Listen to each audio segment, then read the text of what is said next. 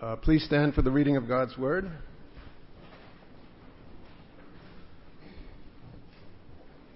I'll be reading from uh, Psalm one nineteen, so please open your Bibles to Psalm one nineteen. And then follow along as I read verses eighty-nine through one hundred five.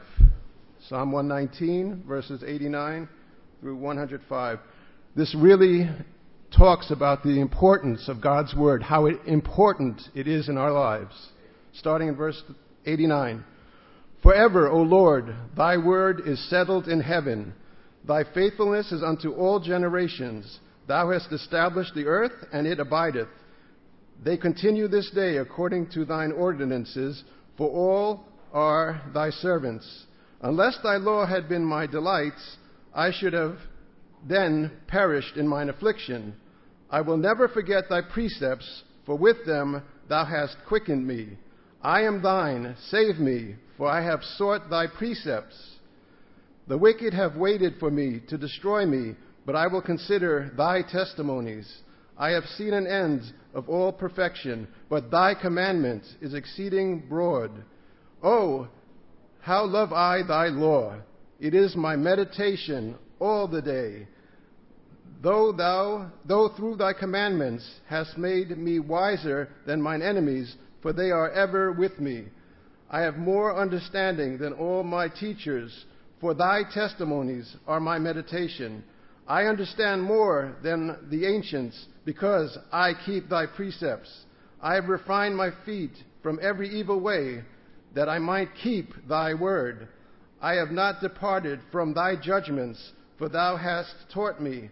How sweet are thy words unto, uh, unto my taste, yea, sweeter than honey to my mouth. Through thy precepts I get understanding, therefore I hate every false way. And verse one oh five, thy word is a lamp unto my feet and a light unto my path. May the Lord bless the reading of his word. Turn to Proverbs chapter six. And God's word is a precious treasure, as they sang so greatly. God's word is a gold mine of prosperity. It's a storehouse of sweetness. It's a fountain of refreshing. It's a river of peace. God's word is miraculous in its power. It is inspired, that is breathed out by our triune God. It is indestructible. It is preserved eternally. It is inerrant. What do we mean by inerrancy? It is without any error. It is truth. So let's live it, love it, preach it. But to do that, we have to learn it. So let's look today in Proverbs chapter six. And I want to speak to you on this subject of four challenges God's word gives us from this passage of Scripture in Proverbs chapter six. And we're just going to read verse twenty through twenty-three of Proverbs chapter six. My son, keep thy father's commandment, and forsake not the law of thy mother. Bind them continually upon thine heart, and tie them about thy neck. When thou goest, it shall lead thee. When thou sleepest, it shall keep thee. And when thou awakest, it shall talk with thee. And let's read verse twenty-three together. For the commandment is a lamp, and the law is light, and reproofs of instruction are the way of life. Let's pray. So thank you, Lord, for your word. Help us to be challenged by this passage of Scripture, challenged by the word of God today, to love you, live for you, and learn more of your grace, we pray in Jesus' name. Amen. So today I want to ask you a question that I believe can change your life. I want us to be able to walk out different from what we came in. So let's look at the book of Proverbs today. I'm going to do a little review as we're in the middle of Proverbs, these introductory chapters. So we're going to do just a bit of review here and just say a few things maybe that we've said, but not probably enough. So what is a proverb? We've said that a proverb is a short but salty statement. It's drawn from long experience to teach us wisdom, to form our character into Christ and encourage an obedient relationship with the Lord. That's how we define a proverb, a short, salty statement drawn from long experience. Now, the first nine chapters of Proverbs are what we call the gateway chapters. They're narrative, they stick together, they, they tell a particular story or have a, a theme. But once you hit chapter ten in Proverbs, we, we hit what we call the sentence Proverbs. So one proverb could be completely different from the very next verse and completely different. And so the sentence Proverbs. So why is Proverbs structured that way? For this reason, I believe. The first nine chapters in Proverbs lay the foundations of wisdom in order to understand the sentence Proverbs beginning in chapter ten. So chapters one through nine, we call them the gateway chapters into the sentence Proverbs. And the three things really, I believe, that we could see these early chapters of Proverbs, these gateway chapters tell us, is that we need to understand the fear of the Lord. And what is the fear of the Lord? Can you read that with me? It says the fear of the Lord is the life rearranging, joyful wonder before the greatness of who God is and what He has done, which leads us to bow in loving obedience to Him. The fear of the Lord is an awe-filled reverence for a majestic, holy, infinite, eternal God who transcends all. The fear of the Lord, respecting God with awe. And we need to understand not only the fear of the Lord, but the path of wisdom. And that's the emphasis of these early chapters. It tells us different paths. We can either walk in the path of wisdom to please God, which shines more and more brightly unto the perfect day, or we could walk the path of the fool to the house of the harlot, and that path leads to death and hell. So there's these different paths. We need to walk in the path of wisdom. And what is wisdom? Wisdom is, let's read it together, the skillful application of our relationship knowledge of God to the moral and complex realities of life. And ultimately, wisdom is Jesus Christ, Christ-likeness. When I say that divine wisdom is the skillful application of our relationship knowledge, in other words, you can know something, but wisdom applies what you know. And you could take that to for anything. You're like an engineer. He could know math, but then an engineer takes that ma- knowledge of math and applies it to build a bridge or whatever he's building. But when we talk about wisdom in the spiritual sense, in our relationship with God, we know God, but now we take what we know about God and personalize that and apply our, that knowledge of God, which is really based and built upon a relationship with God. And then apply what we know about God to our, to, to our daily life, to the moral realities of life, as well as the complex realities of life. Now, when I say moral reality, some things are right and wrong, and we need wisdom to choose to do the right thing. And that's why James actually tells us the wisdom that is from above is first what? Does anybody know the answer? The wisdom that is from above is first pure. I think about the wisdom in Proverbs. A lot of it is about moral purity, about the strange woman and not to be tempted to adultery, fornication. And these are great temptations for all of us in this world. But we need wisdom to choose the right path. But then some things aren't necessarily right or wrong. Like what college are you going to go to? What what career are you going to work in? It's not wrong to go to one college over another, but you need wisdom to make those choices as well. So choose the path of wisdom. Understand the fear of the Lord. And the third thing these gateway chapters are about is to shape our character. Let wisdom and the fear of God, allow wisdom, and we could even say the fear of the Lord, to shape our character. So Proverbs is given to build our faith, to guide our thinking, to make choices that please God, to strengthen our character, to walk in the path of wisdom in the fear of the Lord. Now, this passage that we've read today is really about the law of the mother and the commandment of the father to the son. We're going to see in a moment, I'm convinced these relate specifically to the Word of God, what they're teaching their son. But what we need today, and we're going to have revival next week. Next Sunday, we'll have a guest speaker, an evangelist. He'll be with us Sunday morning at ten a.m. We'll have a service at ten a.m. So we won't have our adult Bible fellowships. We'll have a, a, a revival service, really begins at ten, and then eleven will be our main service as we do each Sunday. Then Monday through Friday, May second through the sixth, we'll be at our church office each night at seven fifteen. Monday, Tuesday, Wednesday, Thursday, Friday. And you say, Pastor, do you think and do you actually expect me to come out every night? Yes, I do. I'll be there. I expect myself to be there. So, but I know, I know not all of you are going to make it. I understand that. But I encourage you to do it. Why don't you try? You say, well, I've never done. That's a lot of church, preacher. That's a whole lot of church, more than what I'm not used to going to church that much. Come on now. You expect me to be a fanatic? No, just a fan of Jesus. Okay. Come on out. It'll be a blessing. So we need a revival, though, and a return to the Bible. If we all got back into the Bible, we would have revival. Let God speak into our hearts. We'd have that abundant life that we need, the joy of the Lord, which is our strength. Jesus is the living Word of God. His name is the Word of God. We need to return to the Bible, the Word of God.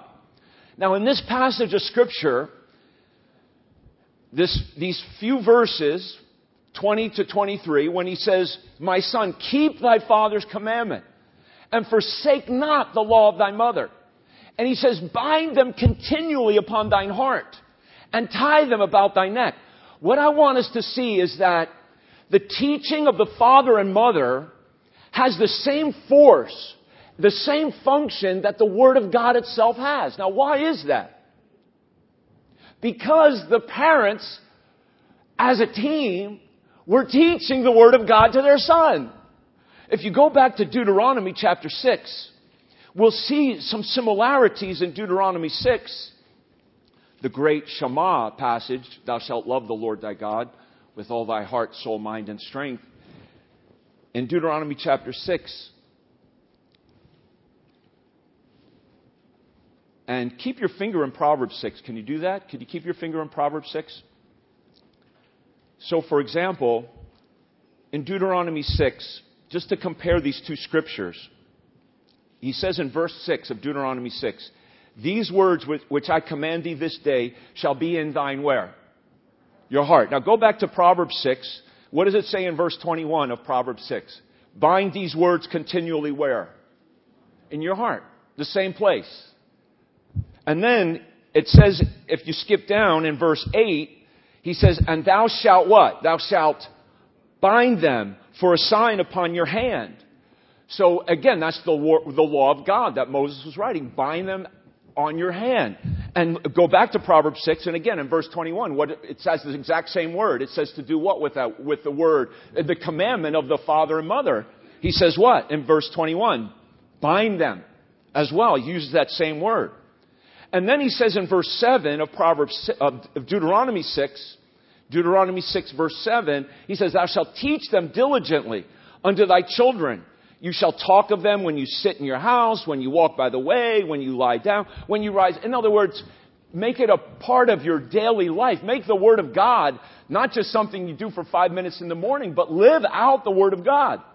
And if you go to back to Proverbs six, you see a similarity here in verse twenty-two. He says, when you go, it shall lead you. When you sleep, it will keep you. When you talk, when you awake, it will talk with you. See, in all the normal parts of life, the Word of God is going to have this power. So what I think is interesting and very challenging for parents, especially now, if you apply it to yourself, because in verse twenty of Proverbs six, he says, my son, keep thy father's commandment. And forsake not the law of thy mother. And these words have the same force as the Word of God itself. So what was the father and mother teaching their son in a united way? So their son would get it. The Word of God. That's what we need in the home today. That's what we need in our homes today. We need mothers and fathers who will get married and stay married, who will have children and bring them up, because this is a, a wicked world that wants to sweep and is sweeping our children away. So father and mother, bound together as one flesh, are bound by the word of God, and they teach it to their son. It's a beautiful thing. So four challenges of God's word. Let's welcome these four challenges into our life. And here's the first challenge. The first challenge is, do I love God's word in the core of my being? Now, ask yourself that question. Don't let, don't, listen to me now. Here's the Bible. It doesn't have any pictures in it. It has a few maps. It's not a picture book. It's just a lot of words on a white page. But do you love this book in the core, the depth of your soul? You should. I'm here to say, I need to love this book, the Word of God, in the depth of my being. That's what we need in our lives. That's a challenge. That's my challenge to you. Love the Word of God in the very depth of your heart and soul. Because look what he says here. He says, bind them continually upon thine heart and tie them about thy neck. And that word bind is a strong word. It's used when Rahab bound that scarlet cord on her window. And she wanted to make sure when she bound that scarlet cord that it wasn't going to fly off. Why? Because that scarlet cord on that window was her life. That was for her life. Because the spies were going to come back, and if they didn't see the scarlet cord, they wouldn't have known who to save. That was for her salvation, if you will. So here God says, bind the Word of God continually in your heart, with such security like Rahab's cord in the window, because your life depends on it. Now, we're going to look at just a moment too. There's three verses in these introductory chapters, these gateway chapters in Proverbs that we've been talking about, that are similar. And each of these verses have this command for us to bind the Word of God. So I, I put them up here on the screen for you to see, but let's read them real quick. Proverbs three three, it says, let not mercy and truth forsake thee. Bind them about thy neck. Write them upon the table of thine heart. And then the chapter six twenty-one that we're looking at. And then in chapter seven and verse three, he says, bind them on thy fingers. Write them upon the table of thine heart. So three times he says, bind them. And this word is also used to describe, do you know what? The relationship that Jonathan and David had. It says that the soul of Jonathan was knit with the soul of David. And that's that word, bind. So the idea of binding, the, he says, bind the Word of God continually upon thine heart. And parents, teach your children the Word of God and tell them, you need to bind this continually on your heart, in the core of your being, to love the Word of God. Because that's how we're friends with God. Just as David and Jonathan were bound together in friendship, we sing about friendship with Jesus, and Jesus is the friend of sinners. So God's Word knits us to the heart of God, and us into the heart of God, and God into our hearts, so that we are friends with Jesus, friends with God. So the word bind is used in these three verses. But then I want to take a step back and also look at the, the places where, where we are to bind the Word of God in these verses. I found it interesting. In chapter three, verse three, it says, bind the word where? In our In our neck. Bind them about thy neck. Tie them securely about thy neck. Now, if you tie something securely about your neck, You don't see it, but somebody else does. So the challenge here is to love the Word of God so that you're not ashamed of God. You're not ashamed that you love the Lord and love His Word. And the Word of God is like jewelry of great value so that others will know your love for the Word of God. Do others know you love Jesus? Jewelry about the neck is visible to others, and we know a lot of people love to flaunt their flash, right? They used to call it bling bling. Do they still call it? I don't know what they call it anymore. They used to flaunt their bling, you know, and they flaunt their money that they have, and hey, look at all my bling, my flash. But we want the Word of God in a spiritual sense around our neck that others could see our faith and our love and our power of our God. So it's about, it's bind, bind them about thy neck, Proverbs three, verse three. And then if you go to the last one, he says, bind them on thy what? On thy fingers. Now, your fingers, and I thought about this, your fingers is really what you see. It's what you see when you transact business. So when you take out your wallet and you get out your debit card, make sure what you're buying is for the glory of God, that it's not going to bring Him shame. When you're at your computer and you're typing, think of the Word of God on your fingers, and you're seeing the Word of God. Now, be careful what you type. Be careful where you go when you type, to what websites you go into. You don't want to be taking out your wallet and buying drugs with it. The Word of God is on your fingers. You don't want to be taking out your wallet and buying lottery cards and getting addicted to, to, to, to gambling. Be careful. So he says, have the Word of God on your fingers as a constant reminder, a constant reminder to yourself in your work, in your buying, in your selling. I was talking to, by the way, yesterday, Debbie and I went up to uh, Connecticut. We had a funeral with a friend of Debbie's from high school, and her husband died. So we went up there and had a funeral, and we had a, and Micah officiated another funeral. Uh, Pastor Joe, our friend from Grenada, his wife passed away, and they had come here earlier, remember? And we prayed for Veronica, but the Lord took her home. So Micah got to know Pastor Joe well when we were in Grenada, so I asked Micah if he could officiate that, and he did his first funeral yesterday. Isn't that awesome? And so our church, we officiated two funeral services yesterday, but that's not all. But by the grace of God, we had our homeless outreach yesterday, led by br- Brother Bill and Vinny, and, and I know a number of you also went out on our homeless outreach sharing the gospel, but that's not all. Sister Lentia led our women's fellowship yesterday, and I know Esther did a great message with the ladies. So isn't that awesome? Our little church, we have kind of branched out in four different ministries. God is good. That's because, I believe it's because our people do love the Word of God. It's bound about their neck like beautiful jewelry. We value and treasure the Word of God. We want to share the Word of God. It's, it's on our fingers as a constant reminder. So yesterday, Debbie and I were at the funeral. I didn't lose my point. We were at the funeral, and I was talking to a lady, and she said, oh, that little baby in the church, that little kid, you know how, you've heard this expression, they have me wrapped right around their finger.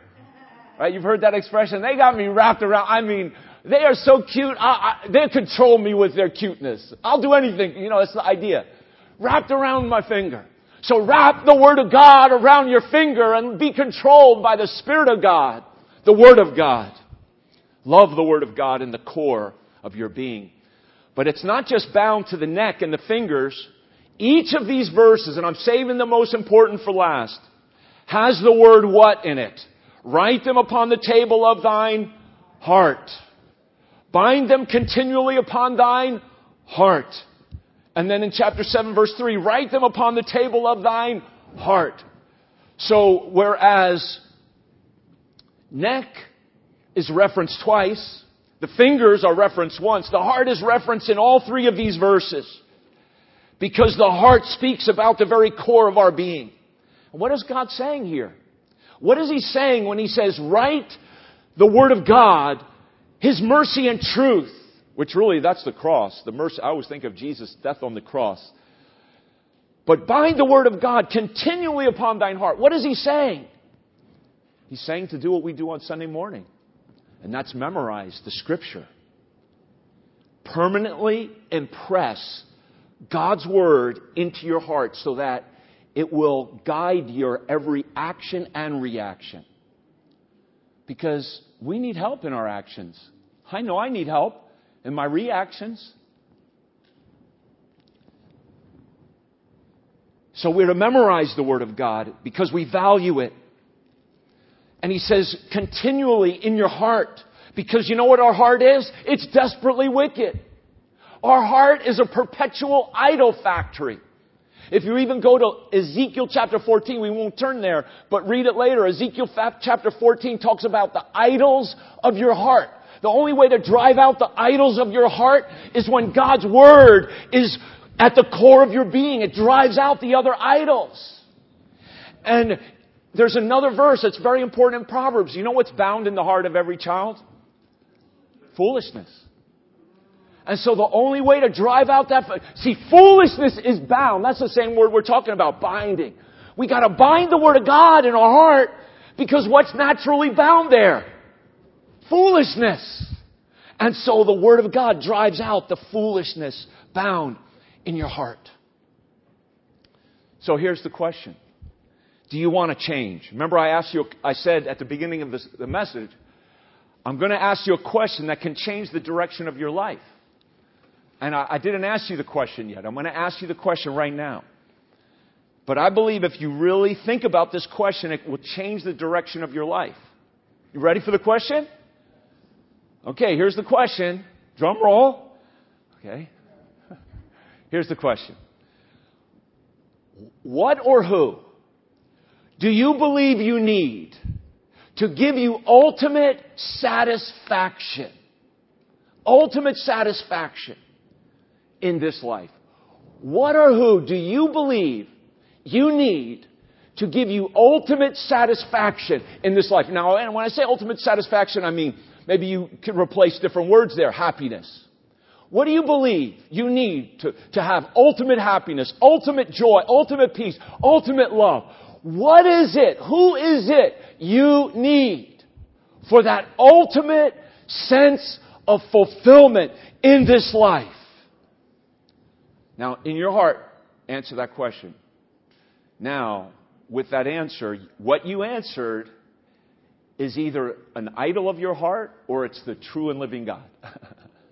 Because who we need is the Lord Jesus Christ, His Holy Spirit, through the Word of God, living and dwelling in our hearts, because He is the one who is the source of our true satisfaction, happiness, joy, rejoicing, our peace, our love. The fruit of the Spirit is, is those things, right? This is what we get from God. We cannot get it from any man. We cannot get it from any material thing. We, we cannot ultimately get it from any relationship, marriage or with children. It's through the Lord. So how do you change your behavior? How will this change the direction of your life? It will change the direction of your life when you love God with all your heart, soul, mind, and strength. Drive out the foolishness. Drive out the idols so that you then seek the Lord. You see, the key to life change is not just forcing acts of the will, but it's changing the loves of your heart. Is to have no idols in your heart, but to love God first, put God first, seek Him first. And so there's many scriptures that talk about how we need to love God, God's Word. Oh, how I love thy law. It is my meditation all the day. Oh, how I love thy law. Now, we don't worship the Bible. We're not, we don't practice bibliolatry. We worship God. But the Bible is the very heart of God. And we cannot know what we need to know about God apart from the Bible. So we have to open up the Bible, beloved, right?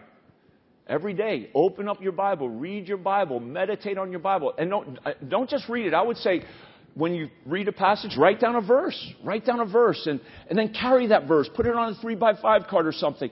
Memorize that verse. Or, or like what we're doing, you should maybe write down First John three and the verse we did today. Write it down. Memorize these verses. Oh, how I love thy law. It is my meditation all the day. I hate vain thoughts. Now, what are vain thoughts? Those are the thoughts that just come like into your mind. You're just like walking along and all of a sudden you have a thought. Man, I hate that person. Like, whoa, what, oh, where did that come from? I mean, you ever get a vain thought like that? That's a bad thought. Man, I wasn't even thinking about that person. All of a sudden you have a, a, a like a bad thought. That ever happened to you? Come on. I'm not the only one, right? Okay. That's a dart of the devil. And so I hate those thoughts. We have to drive out those thoughts. And I can't then start, continue thinking about how I hate that person. I have to turn it around and say, I love that person, you know. I love my, like my neighbor as myself. And turn it around. Turn it into prayer. Start memorizing the word. Thy law do I love. Great peace have they which love, love thy law. Nothing shall offend them. Many people are offended so easily.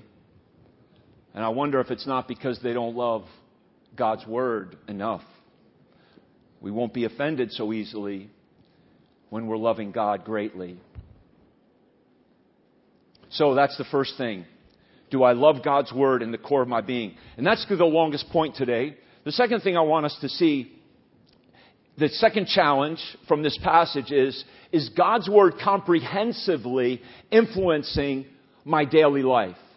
Is God's word comprehensively, and I know that's a long statement, but I kind of boiled down these four challenges to four words, and each word begins with a C. So the first point was the core. Do I love God in the core of my being? The second point is the word comprehensive. And what I see here is the word of God doesn't deal with just, well, I go to church, I hear the Bible, and then I just put it all aside and I go about my daily life. No. The Word of God has incredibly useful, practical helpfulness to our daily life. And that's what we see in verse number twenty-two. Now, I, I knew an evangelist. I hear his voice every time I say this verse. He was a Southern evangelist. John McCormick. Remember him, Deb?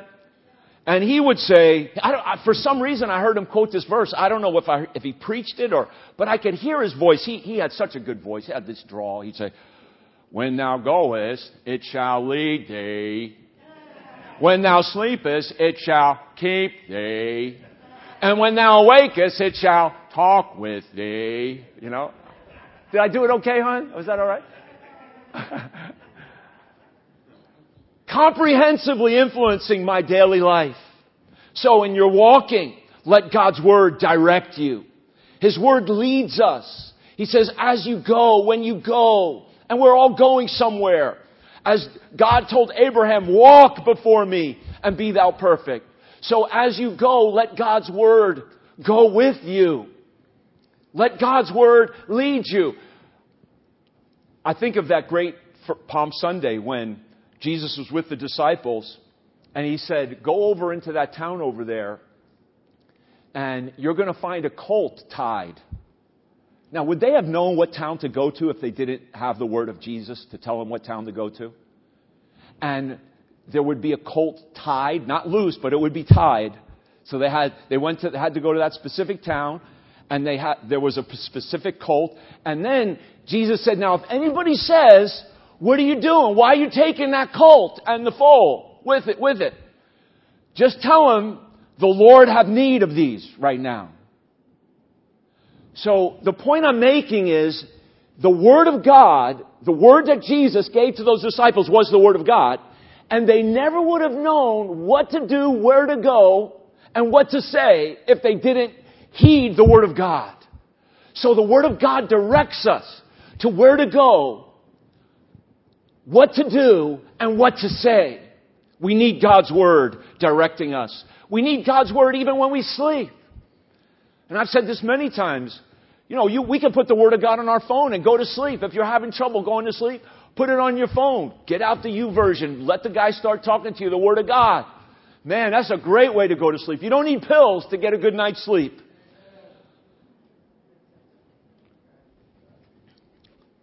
Let God's word come into your heart. He says, when you sleep, when you sleep, get, let God's word protect you. Boy, people need, we need protection these days, don't we? I mean, it's, it's tragic what you hear in the news. I can't believe the reality that some people experience. I mean, a little girl sleeping in her bed in Chicago, and bullets are coming in to the house and killing little children, as well as in our city. We need God's word to be our protection, if you will. It says, when thou, go, when thou sleepest, it will keep you. That is literally to protect you. The psalmist said, I laid me down and slept. I awaked. The Lord sustained me. Psalm four, verse eight, I will lay me down in peace and sleep, for thou, Lord, only makest me to dwell in safety. I mean, in many cultures over much, many to- periods of time, just laying, laying down and closing your eyes, you, you didn't know who was going to try to get you while you did that. Thank God we've had such peace and safety in our country over the years, but we need the Lord to protect us even as we sleep. So when you're sleeping, let God's word protect you. In your going, let God's word direct you. And in your waking up, let God's word perfect you. Now, this is really cool. This is amazing. He says, so when God's word is leading you through the day and God's word is keeping you through the night, then he says, when you wake up in the morning, you will, you will feel the presence of God speaking to you. That's what he says. He says, and when you awake, it shall talk with thee. That is the word of God that's bound in your, in the core of your being, that's continually guiding your, your daily life. Isn't that, isn't that cool?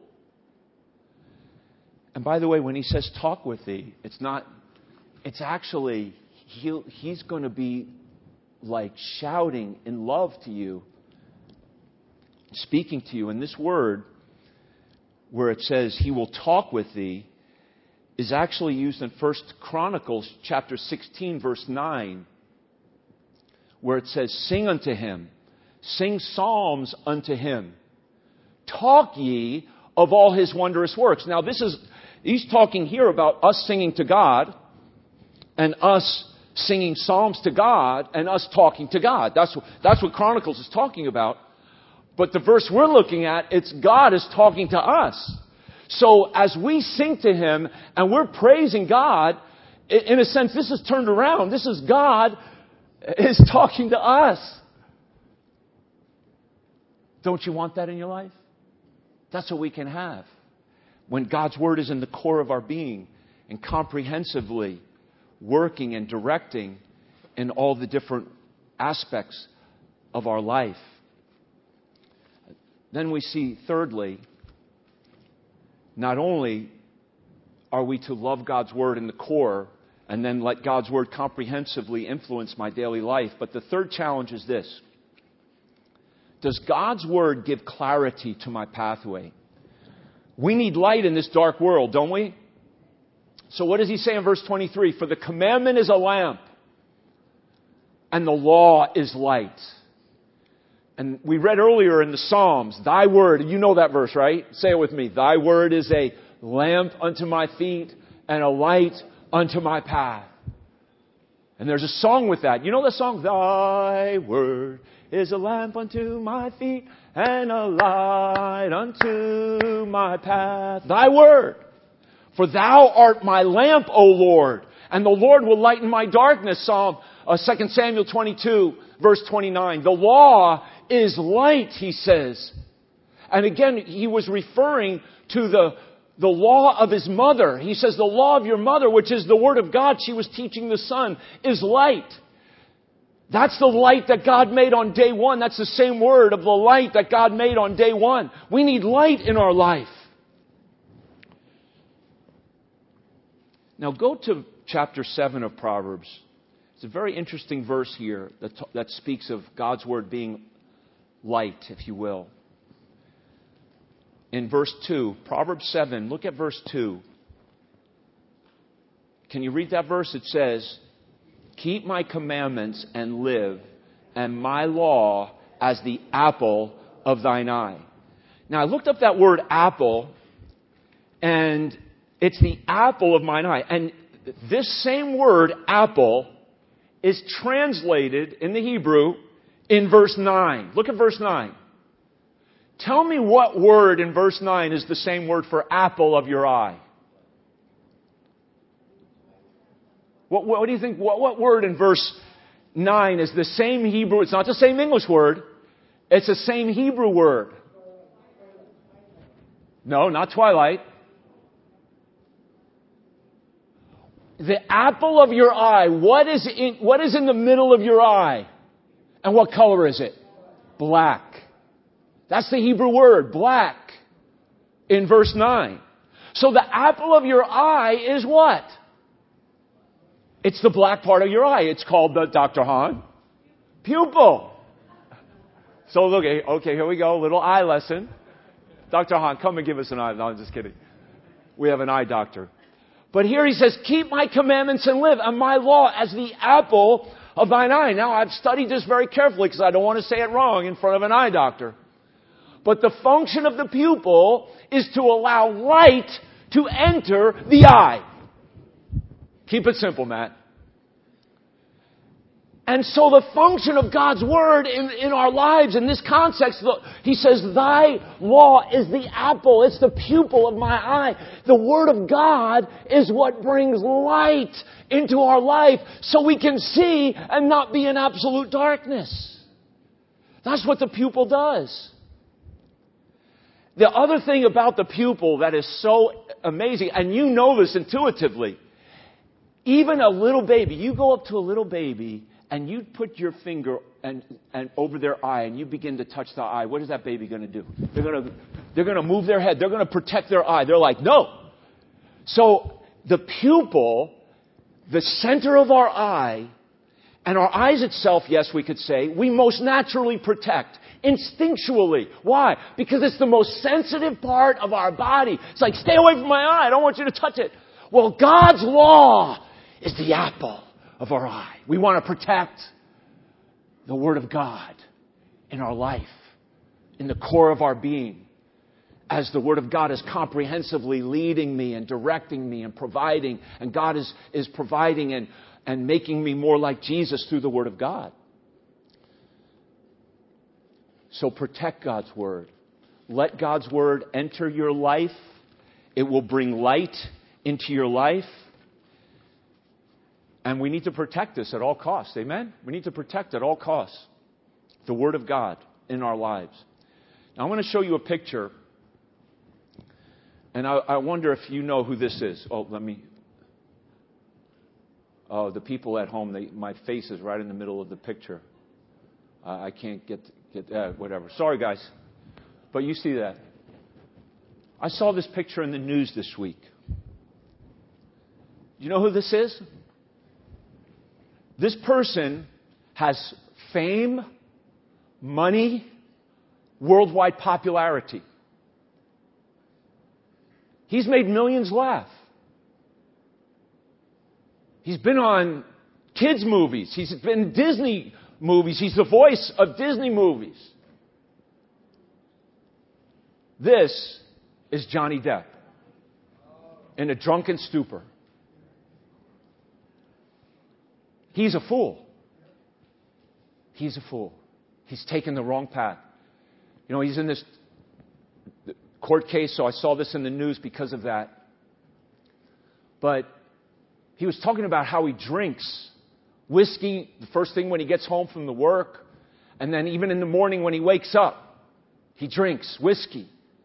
And he he, he made this as like a joke. He says, isn't happy hour all day long? As if I could drink all day long. This is foolishness. This is Hollywood. These are the people who are teaching the United States of America and many around the world and even our children. Let's not follow what they're selling. The fourth challenge is this. Is God's word positively correcting who I am and how I behave? So go back to chapter six, please. And in verse number twenty-three, he says, for the commandment is a lamp, the law is light, and the reproofs of instruction are the way of life. The way of life, the reproofs. That's the corrections, if you will. That's the chastening of the Lord. Now, the reproofs of instruction, there's two words there. the reproof and the instruction. If you go back, please, look, look in chapter number one. Look at verse twenty-three. Proverbs chapter one, verse twenty-three.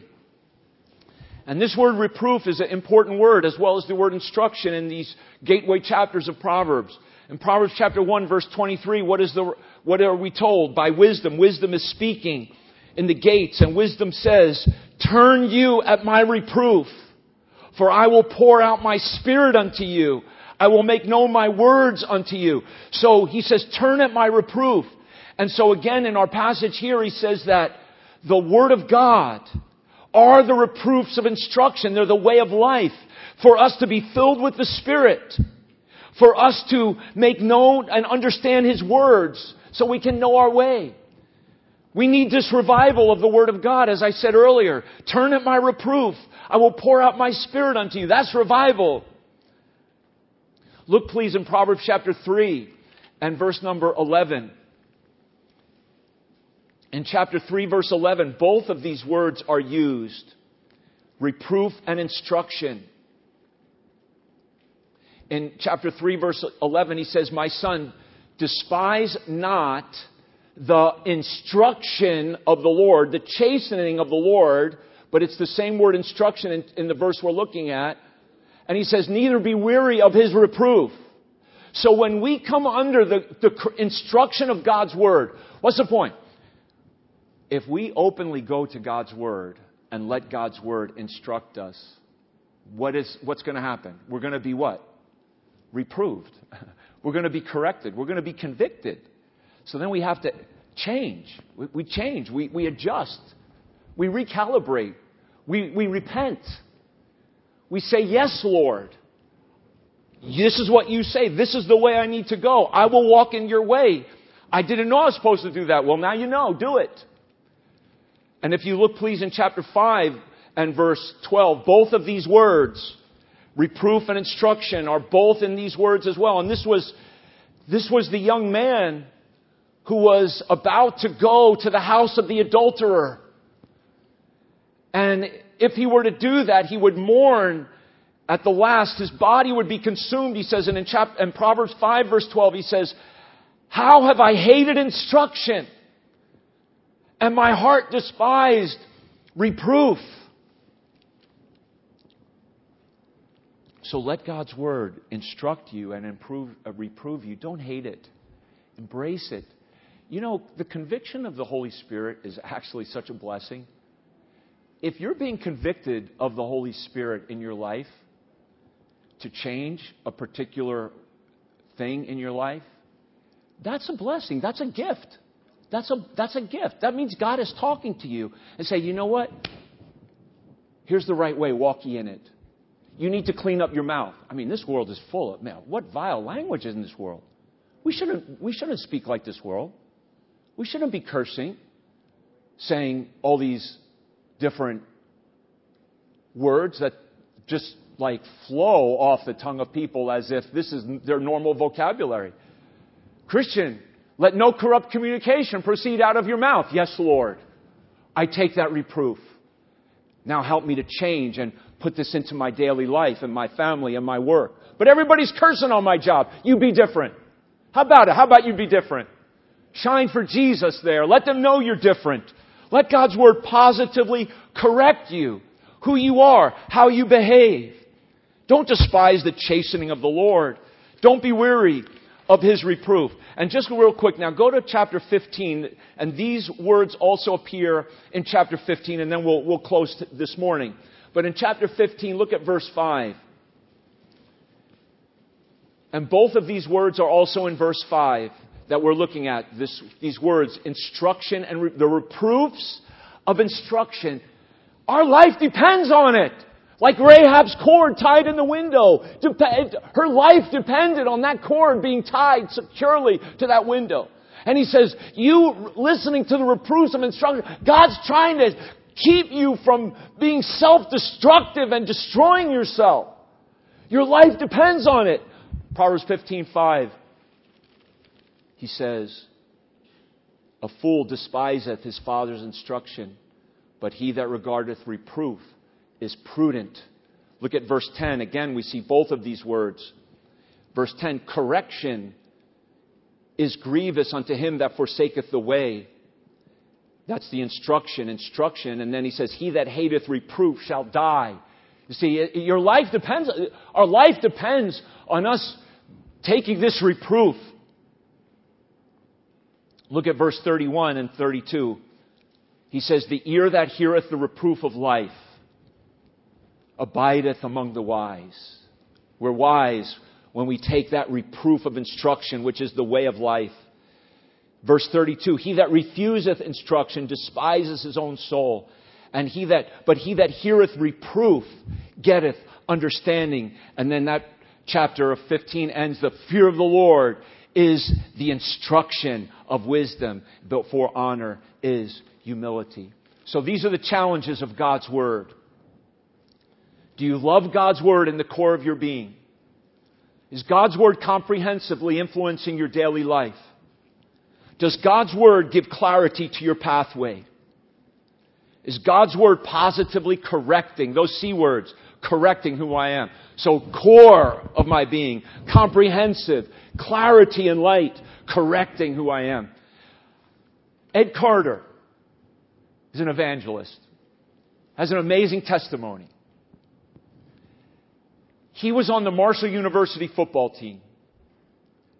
He wanted to be an N F L football player. He was good. His father passed away. He had no relationship really with his dad.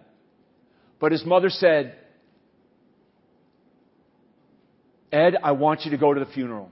He said, but I got to go to a football game. I got to play in that football game. It's important to me. That's more important to me than my father's funeral. But his mother commanded him and begged him to honor his father. And he took that reproof of instruction. He obeyed his mother. He went to his father's funeral. The Marshall University football team got on that airplane that day, and the plane crashed. And every football player on that plane died. He read his obituary because they just assumed he was on that plane. He said, I've read my obituary. But listening to that reproof of instruction was the way of life for me. And God's word is the way of life for us. Let's stand together as we pray.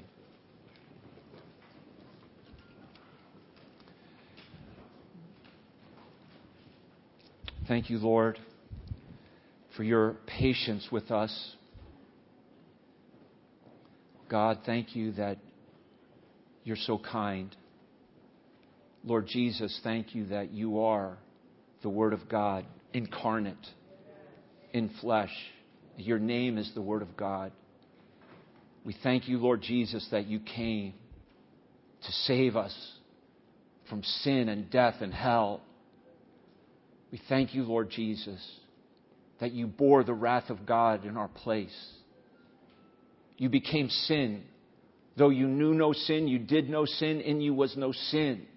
Yet you became sin for us that we might be made the righteousness of God in you.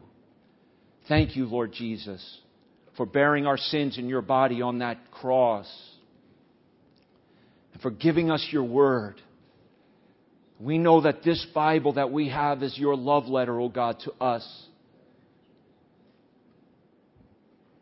You are the risen Savior now, Lord, seated King of Kings, Lord of Lords. All authority in heaven and earth is yours. And you tell us that we should bind this word in the very core of our being. How many would say, Pastor Matt, by the grace of God, I do want God's word to be bound in the core of my being. That's my heart. That's my desire today as a Christian, as a believer. Can I see your hand? Say yes. Pray for me that I would study the word, memorize, do what I have to do. Say, I'm not a very good reader, but God can help you to learn. God can help. You know, I know people who are illiterate, but they learn how to read the Bible. I've heard those stories. God's word will give clarity. And as you have your hand up, just pray, Lord, influence my daily life in my going. Direct me in my sleeping. Protect me. In my waking, perfect me. with your word. And then, Lord, give light to my pathway. Give light, oh God. Sometimes I don't know where to go, and sometimes I make the wrong decisions. Help me to get out of the darkness. You can put your hands down. How many would say, Pastor Matt, I'm in darkness today. I've made bad decisions, and I need light in my pathway. I need to guard the Word of God like I guard the pupil of my eye. I need to let the light of God's Word come into my life to have that clarity because I've been in darkness. Can I see your hand? Say, pray for me. God bless you. God bless you. Yes. Let the Holy Spirit convict you about that. God bless you. I see your hands. You can put them down. Thank you. Now, Lord, please work. One last question I will ask if there's anyone here who's not born again. You say, I, I came in here, I know if I were to die today, I have no hope of heaven. I don't, I have no knowledge whether I would go there or not, but I want to know. Beloved, we can show you the way to heaven through Jesus Christ. And if you believe on Him, He will, He will save you. He will give you His Holy Spirit. He will change you. Is there anyone here who would say today, Pastor Matt, I need Jesus Christ as my Savior so that I could go to heaven. I want to go to heaven, but I don't know how to get there. Pray for me. Can I pray for you? Just put your hand up if there's anyone like that at all. Please. So now, Lord, thank you, God, for your goodness and grace. And we love you in Jesus' name. Amen.